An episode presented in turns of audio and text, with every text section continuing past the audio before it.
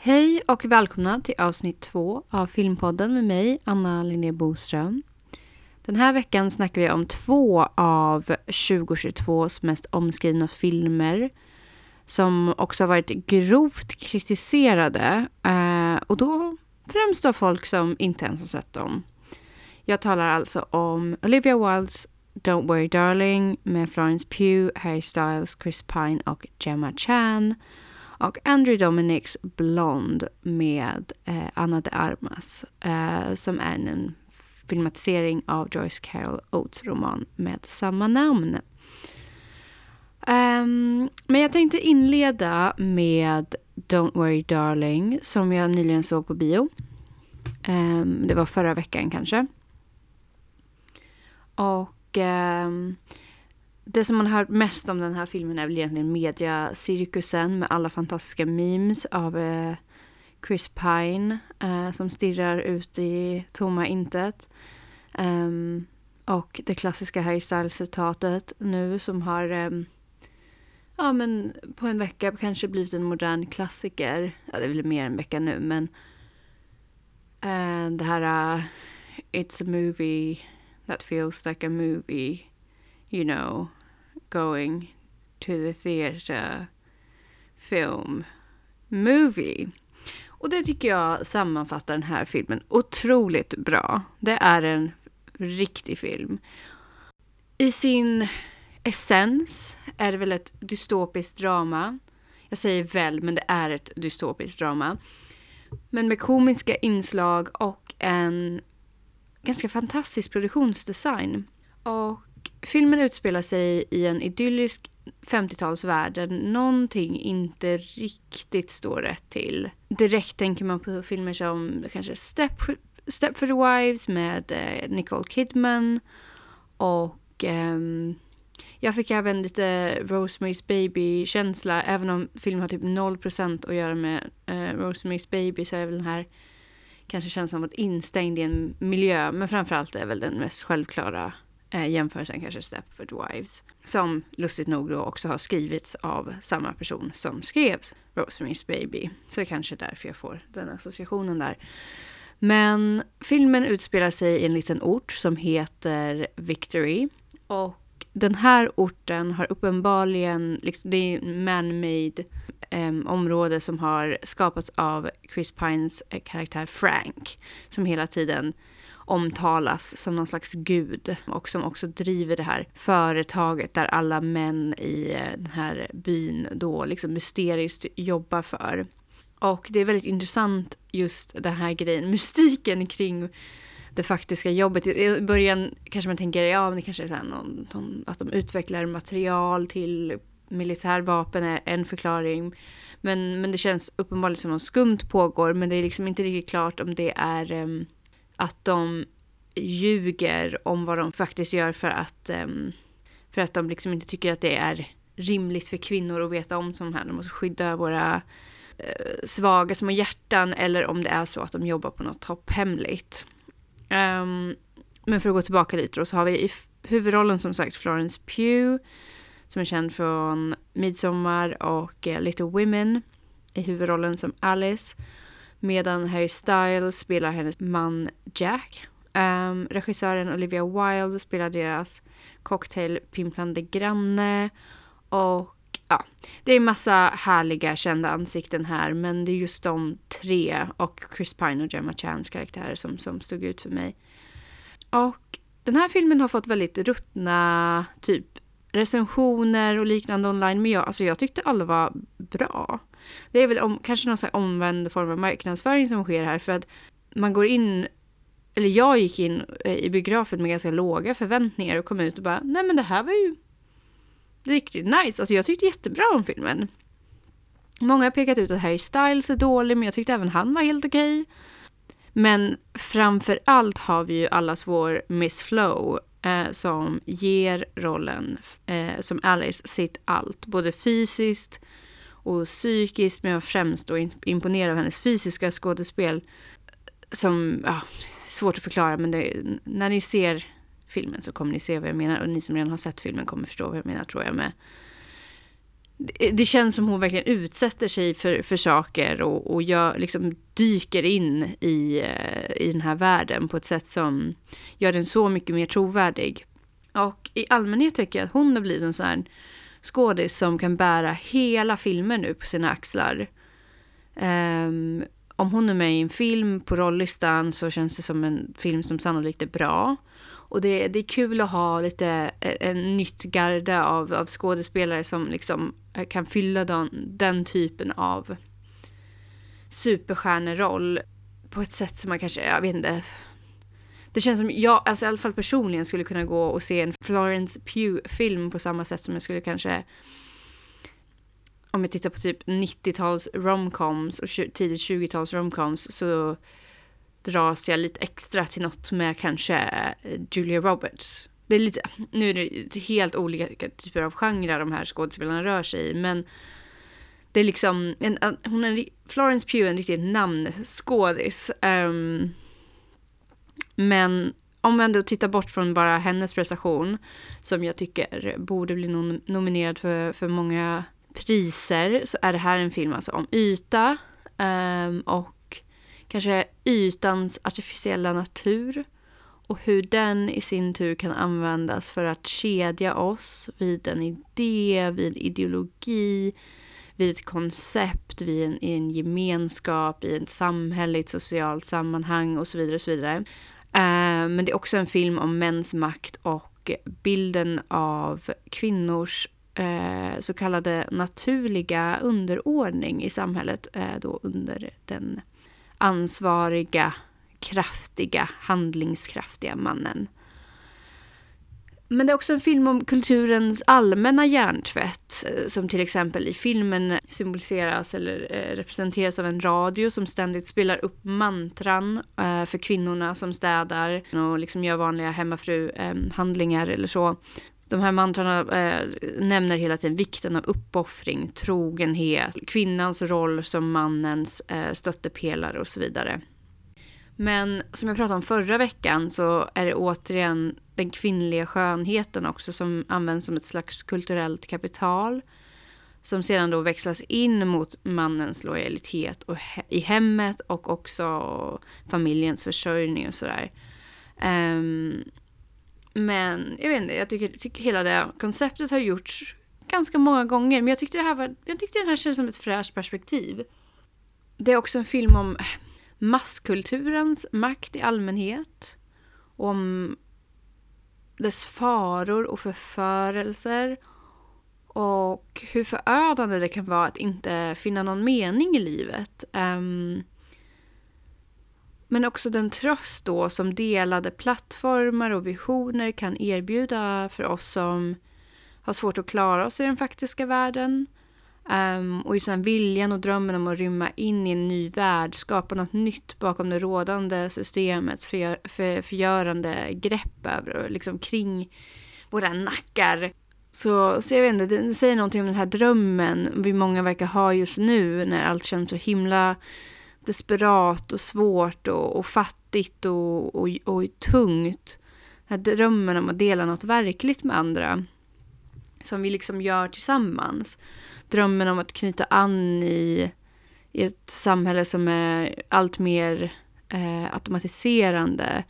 Och drömmen om att finna samhöre och att kunna börja om på nytt utanför det här systemet. Men jag tycker också att det handlar om eh, den mycket populära glamoriseringen av det här bättre sidor i historien. Min kille är bland annat lärare på ett universitet och har berättat om hur grovt nihilistiska Gen Z-gänget är eftersom de har växt upp i en kultur som känns ganska hopplös och eh, dömd och misslyckas mer eller mindre. Eh, och jag kan också tycka som en 90-talist, liksom, att jag har jättesvårt att hitta hoppet i, i livet. Eh, eller för framtiden. Det kan vara grovt deprimerande. Och här tycker jag film kan vara riktigt stark eftersom den kan som liksom eh, konstnärligt verktyg och illustrera just hur vi känner och den här samtida känslan av att vara fast och vilja hitta en väg ut. Eftersom film kan en bindande upplevelse med språk, Eh, i det här fallet då ett visuellt språk som gör det möjligt att titta på en upplevelse från flera olika vinklar och få en bättre förståelse för kanske för att hur det ser ut, hur det kan se ut, vad vi, få, vi, vad vi vill få ut av livet eller vad det, liksom den rådande situationen faktiskt säger om oss och hur vi har hamnat här. Liksom vad får vi ut av den världen vi, vi har skapat? Vad kan vi be om och vad kan vi framförallt drömma om i en, i en annan värld? Uh, och jag tycker det här film som konstform finner sin sanna makt. Uh, när den hjälper oss att artikulera problem och stora frågor med hjälp av ett språk som liksom överstiger den vanliga kommunikationen och också använder alla tillgängliga medel för att kommunicera på flera nivåer samtidigt med ljud, bild, ehm, liksom, eh, liksom, känslomässiga Alltså film och hmm, teater kanske till viss del kan liksom dra i våra känslor på så många nivåer samtidigt som andra typer av konst kan ha svårt att göra. Kanske med undantag för musik, för musik känns som det liksom jobbar mer emotionellt med, med oss än kanske eh, visuell konst gör. Och det säger jag ändå som någon som håller på främst med, med visuella medier och så. Något jag kommer att tänka på också är den här Bell Hooks idé om eh, kärlek, förhållanden mellan kärlek och makt och eh, såg också att eh, det finns en youtuber som heter Monica Hernandez. Hon pratar om det i sin senaste YouTube-video också. Men det är Bell Hooks idé om hur äkta kärlek aldrig kan existera sida vid sida med våld. Vare sig det är psykiskt våld, fysiskt våld um, eller någon form av mimikry av sociala maktproblem i, interna, i den interna relationen. Liksom. Jag tror den idén har eh, Bell Hooks i sin tur tolkat från Carl Jung. Um, men jag kommer inte ihåg det exakta citatet. Men hur som helst, jag tänkte mycket på det när jag såg filmen, hur den handlar om liksom också makt, agens och kraft och hur vissa människors agens och kraft på många sätt fortfarande ses som mindervärdig eller som något som faktiskt inte borde existera. Och jag vet inte, alltså det här med att, att filmen skulle vara dålig för mig liksom känns inte rimligt. Jag tror vill väl inte vara den som var den, men man kan ju gissa varför just den här filmen får just den här typen av kritik. Att den inte säger så mycket, att den är återskapar gamla idéer och sådär. För att jag menar, det gör ju jättemånga saker inom kulturen. Det är ju, vi har väl ganska begränsad mängd eh, grundläggande historier som vi berättar åter om, åter, liksom om, om och om igen på olika sätt. Så jag vet inte, det känns lite, kanske lite att ha det att göra med vad Olivia Wilde, vem hon är och sådär. Och så Men jag tänker också på det här med, med Florence Pugh och eh, det var en svensk tidning som skrev om hennes eh, jag tror det var Anna Björklund hade lagt upp någon story om hur Florence Pughs kropp kallades sälliknande. Alltså, ursäkta, kan vi sluta med det? Ah, alltså hon ser ju så sjukt bra ut i den här filmen. Alltså hon är så jävla snygg. Alltså det är ju helt orimligt snygg människa och så kallas hon typ, alltså, ja att hon har en sälliknande kroppen. Kan vi sluta vara såna jävla galningar? Um, det är så himla pinsamt. Okej, okay, så kvinnor över storlek 32 existerar i media och i Hollywood och det är bra. Och det är så jävla pinsamt att vuxna människor sitter och skriver sådär om typ en så sjukt vacker människa. Men men, okej, okay, sök hjälp antar jag. Eh, av en normal känsla man kan jobba med i terapi till exempel. Men det är också en känsla som vi vuxna människor måste lära oss kanske av att inte dela med oss av i skriven text på det sättet bättre kanske då att dela med sig till exempel med sin psykolog och jobba på de känslorna då kring, kring det. Så ja, den som skrev det kan ju kanske eventuellt eh, testa på att söka hjälp. Men hur som helst, skit i det. Eh, det här är en klart sevärd film och eh, med årets, kanske de senaste tio årens allra bästa skvallercirkus. Ja, otroligt starkt jobbat hörni. Men nu är det dags för mig att bli ännu mer kontroversiell. Eh, men en annan film jag tyckte var bra. Kontroversiell åsikt tyckte film var bra. Och det är allas favoritfilm att hata just nu, nämligen Blond. Eh, som jag skulle också kalla eh, äckliga mäns Manifesto. Jag minns att jag läste boken när jag var typ, jag måste vara tonåring någon gång, sena tonåren antar jag.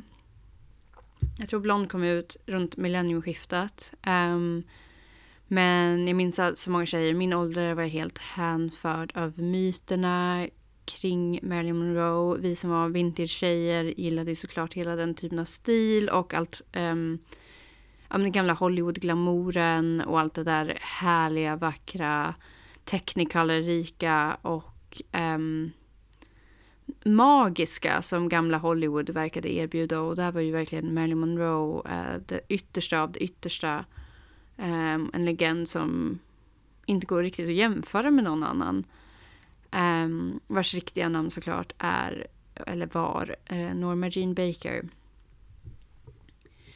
Nu har inte jag läst boken sen jag var yngre, men den har fortfarande gjort ett enormt eh, starkt intryck på mig på ett sätt som typ inga andra av eh, Joyce Carol's böcker har gjort på mig eh, någonsin. Men jag vet inte, hon har skrivit så jäk... Alltså hon är en sån här författare som skriver typ 5000 böcker om året som Stephen King. Och bara, alltså, alla kan ju inte vara bra. Men det här, eh, Blond, tycker jag fortfarande är något av ett mästerverk. Men det finns många problem med filmen. Framför allt är det väl att den kallas en biopic, alltså en biografisk film, när den inte är baserad på Monroes faktiska liv, utan alltså baserad på Joyce Carol Oates fiktiva berättelse om hennes liv. Anna de Armas spelar eh, Monroe, eller Norma Jean, i ett castingval som många har ifrågasatt. Men jag tycker att hon gjorde ett bra jobb. De har ifrågasatt det främst på grund av att, henne, att hon är från Kuba och hennes första språk är spanska. Och det hör man ibland i, i dialogen och så. Men personligen tyckte inte jag att det gjorde någonting. Och hon ska ha tränat sin röst för att få rätt tonläge. Marilyn Monroe hade ett väldigt specifikt sätt att tala på. Men också att jobba på hennes eh, amerikanska dialekt. Men, ja jag vet inte, det, det är inte hundra procent. Men alltså jag brydde mig inte. Jag tyckte hon gjorde ett jättebra jobb ändå. Um, och jag tyckte det var, var väldigt spännande castingval faktiskt. Och jag vet någonting om att hon är från Kuba och har det här uh, kanske lite mer förståelse för Monroes utanförskap i Hollywood just eftersom hon också på sätt och vis kommer från utsidan fast på ett annat sätt då som invandrare eh, och kanske har en annan tolkning av hela den upplevelsen så kändes det som att det gav ett djup och det hade ett, ett djup som, som på sätt och vis också hjälpte till, för, åtminstone för mig, att, att lägga en fas på att detta är ett faktiskt fiktivt arbete. Och att Alltså det handlar inte om att återskapa en sanning här utan att berätta en historia. Men jag kommer nog motsäga mig själv lite där eh, med några andra idéer jag har kring det här. Men för att berätta lite mer praktiskt kring filmen så har jag också ett soundtrack av Nick Cave och Warren Ellis. Som eh, jag också såg en film han hade lagt musik till igår faktiskt som heter Mustang från Turkiet och Frankrike. Nu börjar de hamra nedanför mig. Ursäkta. Jag kanske får ta en paus. Om jag tar en paus så... Vad gör de? Okej, okay, vi tar en paus älsklingar. Puss puss. Okej, okay, vi är tillbaka. Hamrar de fortfarande? Ja, det gör de. Men vi får se. Jag tror inte det hörs så mycket. Om det hörs så ber jag om ursäkt. Men jag hörde inte det på... Jag spelade tillbaka lite av, av bandet så att säga. Och eh, tyckte inte jag hörde någonting. Men um, ja, vi får fixa, fixa det annars. Men okej, för att börja sätta igång och börja bråka lite nu då, så har filmen bland annat anklagats för att exploatera Marilyn Monroe. Uh, och där kommer jag att ha en del att säga, men jag tänker bara okay, dra igenom hela den här. Men för den här delen av podden tänkte jag fundera kring om filmen är som den har anklagats för att vara traumaporr. Traumaporr som begrepp är ju ganska eh, äckligt, men um, så är den här filmen traumaporr usch. Eller var det faktiskt så att Norma Jean Bakers liv sög? Och att vi som grupp människor har svårt att bemöta det eller konfronteras kring, eh, med sanningen kring våra älskade Hollywoodstjärnor. Nu är det väl ganska allmänt känt att hennes liv, liv sög på många sätt och vis, men kvar, alltså det känns som Norma Jean Bakers liv sög. Marilyn Monroe är en symbol som fortfarande används och jag tror fortfarande världens mest eh, publicerade ansikte eh, än idag. Och det, det, finns ju en viss, jag tror att vi är många som känner en stark koppling till just den bilden av henne och hennes vackra leende ansikte och den tanken att den här superikonen hade kanske världens mest traumatiska liv. Eh, nu ska jag inte överdriva, det var inte världens mest traumatiska liv, men det var grovt traumatiskt från allt vi vet om hennes riktiga verklighet. Eh, om vi bortser då från att eh, det här är ett fiktivt arbete eftersom det då sålts in som en biografisk produkt så är det väl ändå värt att diskutera liksom hur mycket, mm, hur hennes faktiska sanning såg ut. Och angående det här med exploateringen som, som då kommit, det är ju andra gången det har kommit upp i år, det här samtalsämnet kring just Marilyn Monroe. Eh, och det första gången var ju kring just då Kim Kardashians klänning på Met-galan. Personligen tycker jag just det stuntet var mycket grövre än den här filmen. Liksom att iklädas hennes faktiska kläder. Sen kan vi också prata om Hugh Hefner från Playboys sjuka jävla beslut att köpa gravplatsen bredvid Marilyn Monroes grav.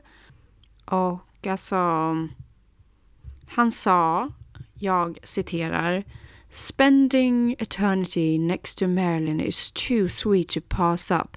Så till och med när den här tjejen ligger i fucking graven så kommer ett pervo och ska lägga sig bredvid och bara äckla sig. Alltså, ja, nej. Grövre än den här filmen får jag absolut säga.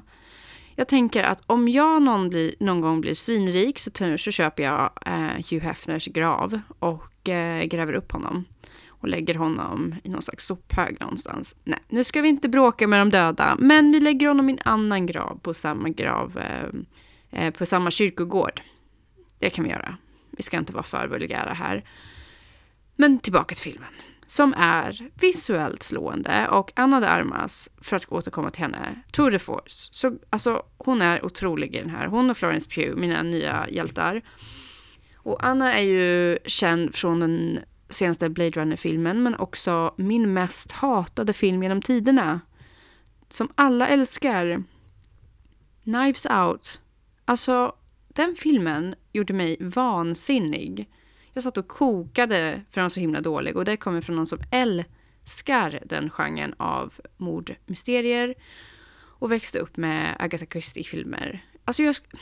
Okej, okay, vi gör ett specialavsnitt om filmer som gör mig vansinnig. Men, och gå vidare, vi ska inte fastna på det, för att jag skulle kunna verkligen prata i hundra år om varför jag hatar den filmen. För att återkomma till de gemensamma temana här, så tänkte jag mycket på hur kameran används i båda filmerna. Kameralinsen och blixten äh, tillåts att väldigt uttalat representera ögat, alltså the gaze, inte ett fysiskt öga, utan blicken, sättet vi ser på den objektifierande blicken.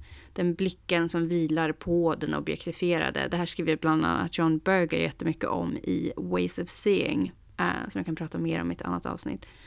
Um, så alltså kameran fungerar här som det extremt objektifierande ögat. Som, som, alltså, allt det här, eh, för återkomma till the gaze kanske, inte the gaze utan the gaze som man bland annat kan läsa mer om i eh, Laura, Mulveys också numera klassiska texter, eller framförallt text om the male gaze. Men eh, nu behöver vi inte gå in i alla de här texterna. Poängen är att den extrema objektifieringen används också som redskap för att visa hur Monroe eh, eller Norma Jean då regelbundet inte tas på allvar, blir förminskad och så vidare. Männen i hennes liv lyssnar med ett halvt öra medan deras fokus, deras hyperfokus alltid är på hennes skönhet, hennes kropp och hur den kan användas för att tjäna pengar åt dem. Och det är här kanske jag mest ifrågasätter kritiken, för jag tolkade personligen inte kamerans överdrivna ob objektifiering som ett problem, eftersom jag tyckte den kändes konstnärligt driven. Um, med avsikten att just illustrera hur extrem den här uh, um, tendensen var och den effekt den faktiskt hade på den faktiska personen bakom looken. Liksom. Och det fick mig att tänka mer på den här ambivalenta kulturen vi just nu lever i, där vi talar hela tiden om metoo och misshandeln av kvinnor, eh, speciellt särskilt i Hollywood.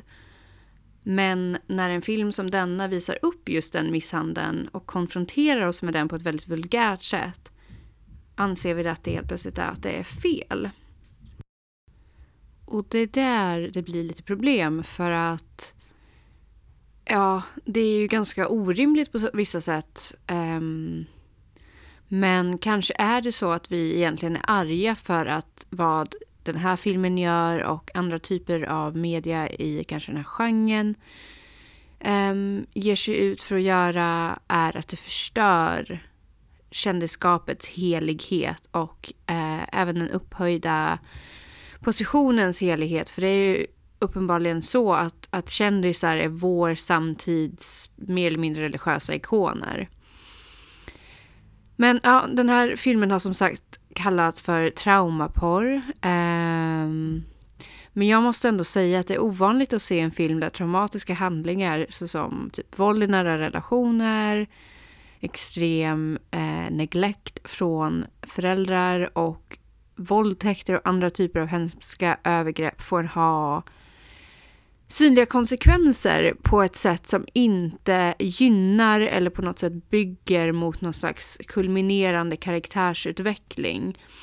Um, jag tänker då till exempel på kanske Sansa i Game of Thrones och den där typen av um, liksom tillfredsställande eh, upplösning eller stegring av problemet eller någon livs... Um, ja, men vi har en, liksom en hero's journey genom traumat och traumat utlöser den här uh, latenta makten och styrkan i personen. Men som alla vi som blivit utsatta för um, hemska handlingar, till exempel i nära relationer, vet så är det ju snarare så att den utveckling man genomgår efteråt är en produkt av alltså en enorm kamp i, i motvind och inte någon slags jävla liksom triumph. Alltså det kan ju ibland kännas så, det, jag ska inte frånta någon glädjen från någon slags triumf, utan men det är ju snarare så att det är eh, ett ok på, på ens axlar som i, i många fall och för många människor inte blir bättre med tiden. Och det kanske är en pessimistisk tolkning, men det är också sanningen. Sen tycker jag filmen har många problem med ju kanske just hur den skildrar sexuella övergrepp och framför allt minnena av dem. Eh, och där tycker jag det märks extra tydligt att det är en manlig regissör som inte riktigt kan fatta hennes känslor och, och det, det djupa spår sådana här typer av um, våldshandlingar lämnar efter sig. Som jag ser det här är den här en film som handlar om en helt normal person som hamnar i en extremt fucked up situation. Jag tycker också det är intressant att titta på Hollywoodfabrikens, alltså eh, studiosystemet under den här erans många djupa problem som eh, också artikuleras här genom en människa som uppenbarligen inte har några egna val. Hon är fast i sina kontrakt eh, och som, som det då var om man var eh, skådespelare signerad av en studio. Man kunde inte jobba med andra studior och man kunde inte göra sina egna val kring filmer man var med i såvida man inte, såvida kanske man inte var super, super stor då. Men en person som Marilyn Monroe hade väldigt lite mm, agens kring, kring sånt. Eh, och det var eh, ytterst få, som, speciellt kvinnor, som hade någon form av makt i de här förhållandena. Och jag tror att det kan vara så att många fortfarande har en, en konstig illusion eh, om, av Hollywood som en vacker plats där inget kan gå fel. Trots allt vi har gått igenom de senaste tio åren. När i själva verket då alltid har varit ett enormt korrupt system med brutala kontrakt. Alltså det är ju ingen enkel miljö att navigera på något sätt. Det finns ju höga vinster om man lyckas men Alltså Hollywood har alltid varit mörkt och brutalt och helt fokuserat på pengar över människor.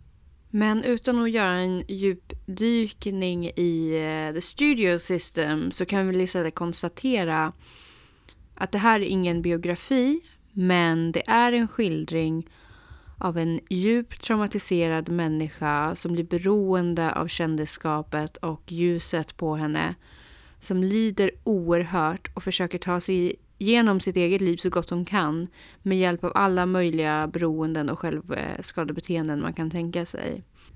Och det som inte kan relatera till den här smärtan eh, får man väl gratulera för att ha haft ett någorlunda välsignat liv. Men den här idén om, om Marion som både horan och madonnan är ju väldigt intressant. Och jag tycker att hon är en av våra kulturella eh, ikoner på ett sätt som alltså verkligen efterliknar en religiös ikon i hur vi hanterar hennes avbild och hennes eh, liksom, profil och sådär. Alltså det är ju, det är ju väldigt eh, omspunt av myt, av, av känsla, av, av personlig anknytning till en bild och den här idén av henne som den perfekta kvinnan.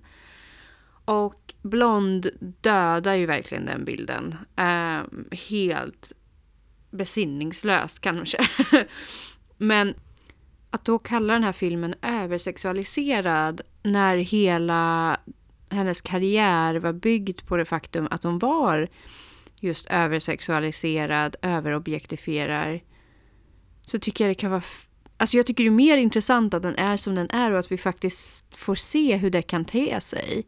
Liksom vi kritiserar vår översexualisering av äh, den här personen i efterhand. Men för att kritisera just den översexualiseringen är det väl också då rimligt att visa hur den kan ha sett ut så att vi som kultur kan låta bli att fortsätta med det. Nu är det inte någon utbildningsfilm direkt, men det ligger ett problem i att vi vill ofta vill få fortsätta översexualisera människor i fred. Som vi gör till, med till exempel Kardashian-klanen kan man tänka sig utan att tänka på de personliga konsekvenserna för de här människorna.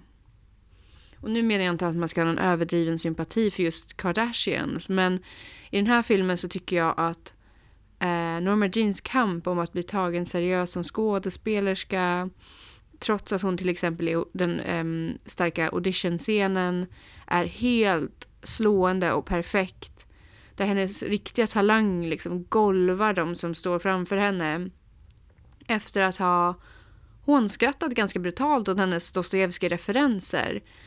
Så liksom hon bara ta, äger, äger kameran, äger blicken på henne, äger scenen. Men de talar bort det, de trollar bort det, de skojar bort det och säger att hon är galen och kommenterar istället när de går iväg på hennes rumpa. Så den konstanta objektifieringen maskerar ju talangen och jag tycker att kameran, speciellt i den scenen och regi, regin i den scenen är otroligt stark för att visa verkligen hur hon är en enorm talang och ett liksom skådespelargeni på sina sätt som då ändå blir de kan liksom inte hantera att hon, hon, hon är faktiskt bra på någonting också, att hon faktiskt är smart, att hon är beläst, att hon är allt det här, utan det är bara bilden de vill se, det är rumpan de vill se, det är kroppen de vill se och resten för dem liksom finns inte. Det är ju så det patriarkala förtrycket fungerar. Så jag menar, hallå? Är inte det här en liten härlig skildring av det patriarkala? Um, jag tänker om man tittar på den riktiga Marilyn Monroes liv så sägs det då att efter efter en tid i Hollywood så började hon ta skådespelarlektioner på Actors Studio i New York där Paula och Lee Strasberg lärde ut metodskådespeleri till andra legender som eh, först jag kommer att tänka på är James Dean. Um, och deras tekniker var i sin tur baserade på Konstantin Stanislavskis eh, metoder från Ryssland. För övrigt kan jag varmt rekommendera hans böcker om, det är tre böcker om skådespeleri för alla som är intresserade av drama, teater, film för den delen också. För att det är så stort arv vi har fått från hans arbete eh, i Ryssland under tidiga seklet. Men hur som helst så, så var Marilyn Monroe själv en enorm skådespelartalang och hon har ju lämnat bakom sig ett enormt arv också. Eh, eftersom hon var så mycket större än sin sexualiserade bild. Och det... Hur mycket studiorna än försökte så gick liksom inte det att förneka eller trycka bort helt och hållet och det är därför vi vet om den nu liksom. Hon hade sitt eget produktionsbolag så småningom och var liksom en pionjär. Um, Men jag uppskattar att hennes mörker också kan få en plats på podiet, för mörkret kan vara en, en viktig del av sanningen. Absolut en stor del av sanningen i det här fallet. Och det här var alltså en människa som var så pass blyg att hon var tvungen att ta sina skådespelarlektioner privat hemma i Strasberg, familjens lägenhet i New York. Och Paula blev en så pass nära vän att eh, Marilyn också testamenterade hela sin estate till henne när hon dog. Jag tycker det är intressant att notera i samband med det här i samtalet om trauma och sådär att Marilyn också började gå i psykoanalys under den här tiden då en viktig del av eh, metodskådespeleri som kanske inte talas eh, om så mycket nu för tiden eftersom metoden ofta symboliseras av så skådespelare som galningar såsom Jared Leto som skickar massa sjuka grejer till sina fellow skådespelare. Men en viktig del av the method är att konfrontera sina trauman på ett sätt som är säkert och sedan bearbeta dem tillsammans med en eh, analytiker till exempel. Så att man sedan kan, ha, kan använda sina minnen och känslor och så vidare och så vidare utan att återtraumatisera sig själv och sen istället kunna använda de här känslorna, minnena, bla bla bla bla i ett fullt register som är löst och öppet och helt tillgängligt på scen eller framför kameran. Okej, men för att komma tillbaka till filmen så kan man ju då säga också att den har alltså kallats brutal och för aggressiv, men det jag tänker är att sanningen också kan vara brutal och aggressiv. Och ska vi då blunda för det och låtsas att Marilyn Monroes liv var liksom bra? Är det för att vi inte kanske kan han relatera till den här konstanta smärtan som var priset för hennes kändisskap? Hon tog ju trots allt livet av sig, eller om man inte vill kalla det det, dog av en överdos när hon var 36 år gammal. Och det var ju inte för att hon var liksom för lycklig för att leva. Men det jag hatar mest är den här idén om att en kvinna i media alltid måste beskrivas som stark. Eh, jag gillar att Marilyn får vara svag, en fuck-up som är pillerberoende, som mår piss och gråter hela tiden, som ingen tar på allvar och som alla traumatiserar. För det är så det också kan kännas när man står där ute på branten. Styrkan i det här fallet är en illusion som vissa av oss lyckas gömma oss bakom, men i den här filmen är Marilyn slash Norma Jean tydligt svag och förvirrad och nervös och detta används hela tiden emot henne. Precis som det kan göra i verkligheten. Jag avskyr också idén om att en historisk figur måste avbildas just som stark och lycklig för att vi ska hedra hennes minne. För att det har sagts mycket om att ja, det här besudlar hennes minne och sådär. Men jag vet inte om jag håller med om det. Vad jag kan säga är väl att jag önskar att filmen hade låtit henne vara lite smartare och låtit det komma fram mer. För det är lite det här med den här manliga fantasin som är i mitten av det där hon håller på att säga daddy hela tiden blir liksom lite väl. Men jag är ändå så trött på att kvinnor på bio måste vara så här starka girlbosses hela jävla tiden. För det i sig tycker jag är närmast mer förlöjligande om jag får säga det själv. Sen kan vi prata lite om det här, vi måste prata om CGI-fostret för att alltså jag fattar inte riktigt vad som händer i den här delen av filmen. Alltså det finns många tolkningar man skulle kunna göra kanske men syftar regissören på att vara pro-life eller syftar han på Marilyn i bokens besatthet med att få barn? För det konstiga med det här fostret som är i bild typ tusen gånger och det är samma jäkla lilla klipp är ju alltså för det första är det ju större och mer utvecklat än det skulle vara i den vecka hon är, vilket känns väldigt missvisande. Men jag tänker inte gå in på någon lång analys om det, för det blir för mycket spoilers. Men alltså bara tänk på det med den här jäkla sjuka fosterscenen om ni ser det. Det är verkligen... Är det... Vad är det? Det är typ stock photos.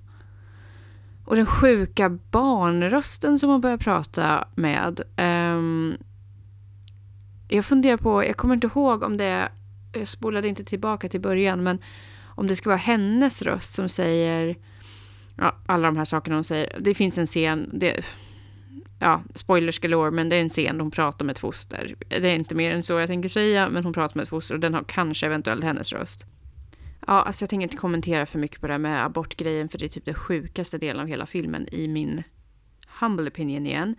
Men um, den, den biten hade verkligen kunnat hanteras på ett annat sätt. Eh, oavsett om motivationen är att skildra hennes egen barnalängtan eller om det är för att skildra hennes förlorade inre barn eller om det är för att skildra alltså, hennes förlorade um, agens och makt över sitt eget liv.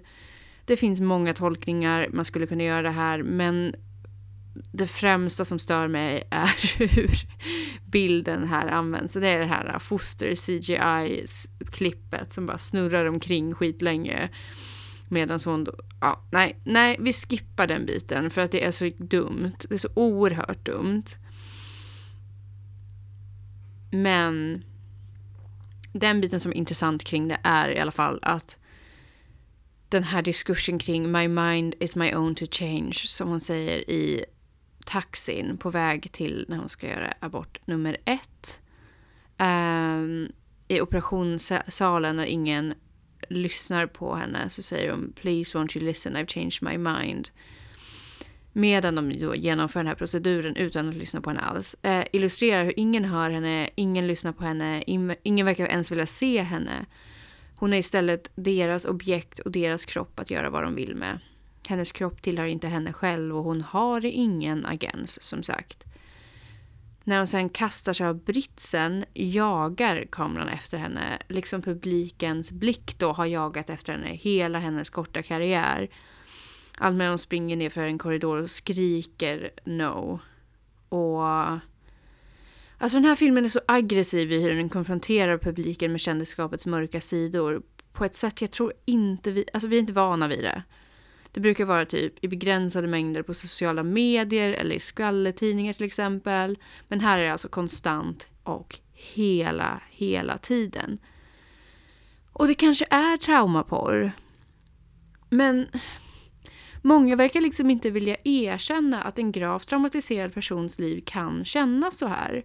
Och att kalla den här filmen verklighetsfrånvänd är att själv vara lite verklighetsfrånvänd kan jag tycka. Det är liksom orimligt att vilja konfrontera mörkret utan att också låta mörkret bli avbildat. Jag tänker lite på eh, Carl Jung här och, och den inre skuggan och, och, vikten av att sätta ljus på den här skuggan. Men det är en jungiansk tolkning av film kanske är ett avsnitt som jag får göra i framtiden. Den karaktär som är äckligast i den här filmen och som jag skulle sätta en fet varning på är DiMaggio. Som kallar henne kött. Han kallar henne kött, hennes kroppkött. That's what you are, meat, säger han medan han är jätteäcklig och våldsam. Hon kallar honom daddy och han slår henne typ och det känns så jävla groteskt. Um, men det är också en, en skildring av ett äckligt våldsamt förhållande. Där han skriker att hon håller på att typ hora ut sig och hur kan hon och kan hon inte se att han älskar henne och kan han inte se att han är den som ska rädda henne och bla bla bla bla bla och eh, ja, man vill ju slänga honom i fängelse. Men Marilyn Monroe kan inte stoppas och hennes karriär rullar på och han försvinner snart ur bilden. Och trots allt så älskar hon ju sin karriär på kanske smärtsamma sätt som en missbrukare älskar sina droger. Eh, hon är beroende av männens slukande blickar, kamerans slukande blickar. Och under allt ligger det här grova barndomstraumat som eldar på den eskalerande dysfunktionen. Här har vi också, alltså det diskuteras så många saker, men vi har skådespelerskan som den människa som har uppfunnits för att uppfylla den manliga regissörens hemliga fantasi.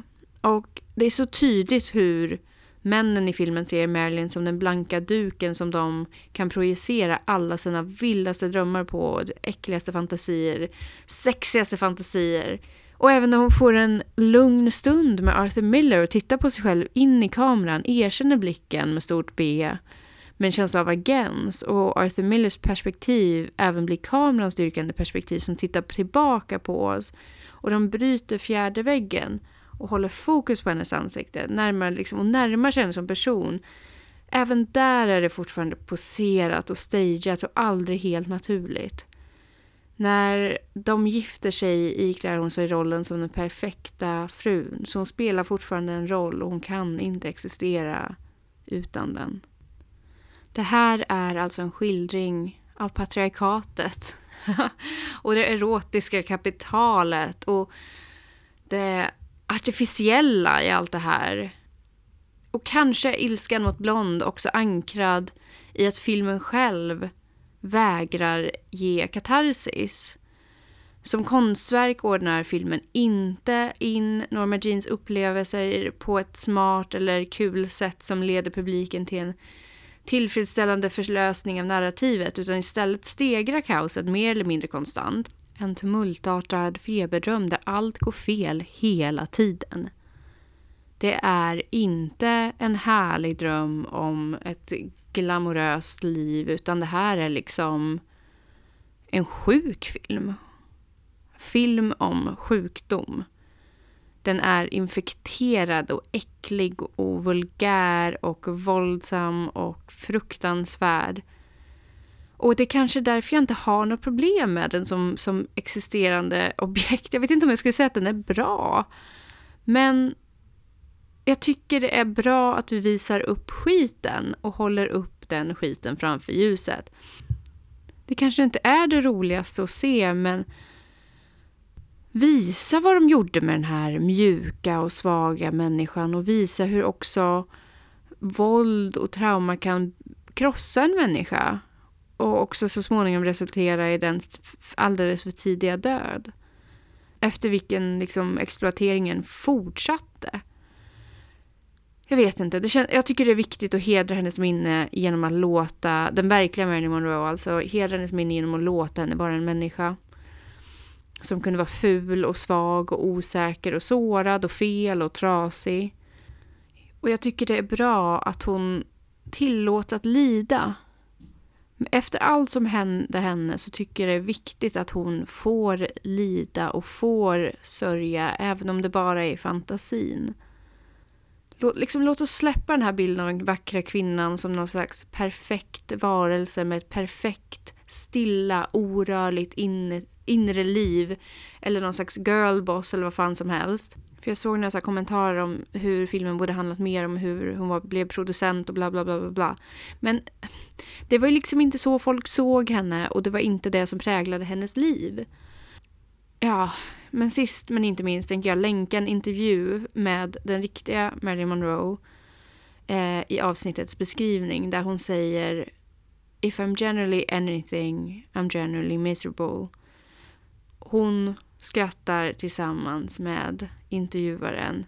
Ingen tog hennes smärta på allvar då och det är bra att vi gör det nu. Även om det känns jävligt vidrigt. För det var det. Alltså att må piss är vidrigt. Snälla kan vi låta kvinnor må piss? Och sen också lära oss att göra något åt saken. Det skulle ju vara toppen. Men um, hur som helst så är jag nöjd med att skildringar av kvinnlig mental ohälsa existerar. Och att det inte heller behöver alltid vara någon så här sedelärande historia. Men, men. Tjejer, killar, alla andra. Vad har, vi, vad har vi kommit fram till idag? Jag vet inte riktigt. Men det känns bra att vi har kommit fram hit tillsammans. Och ja, vad mer kan vi säga om allt det här? Blond är en skräckfilm. Mörkret är en del av människan. Och med det sagt så tror jag vi får avsluta kvällens avsnitt. Jag sitter och spelar in här nu. De kommer nog börja banka där nere snart. Och jag har nästan spelat in i en timme. Sitter och pratar med mig själv. Helt sjukt. Så hur som helst, med allt det sagt. Welcome to Hollywood baby. Puss puss. You know, my favorite thing about the movie is like it feels like a like a movie. It feels like a real like you know go to the theater film movie that you know you, you kind of the reason why you go to watch something on the big screen.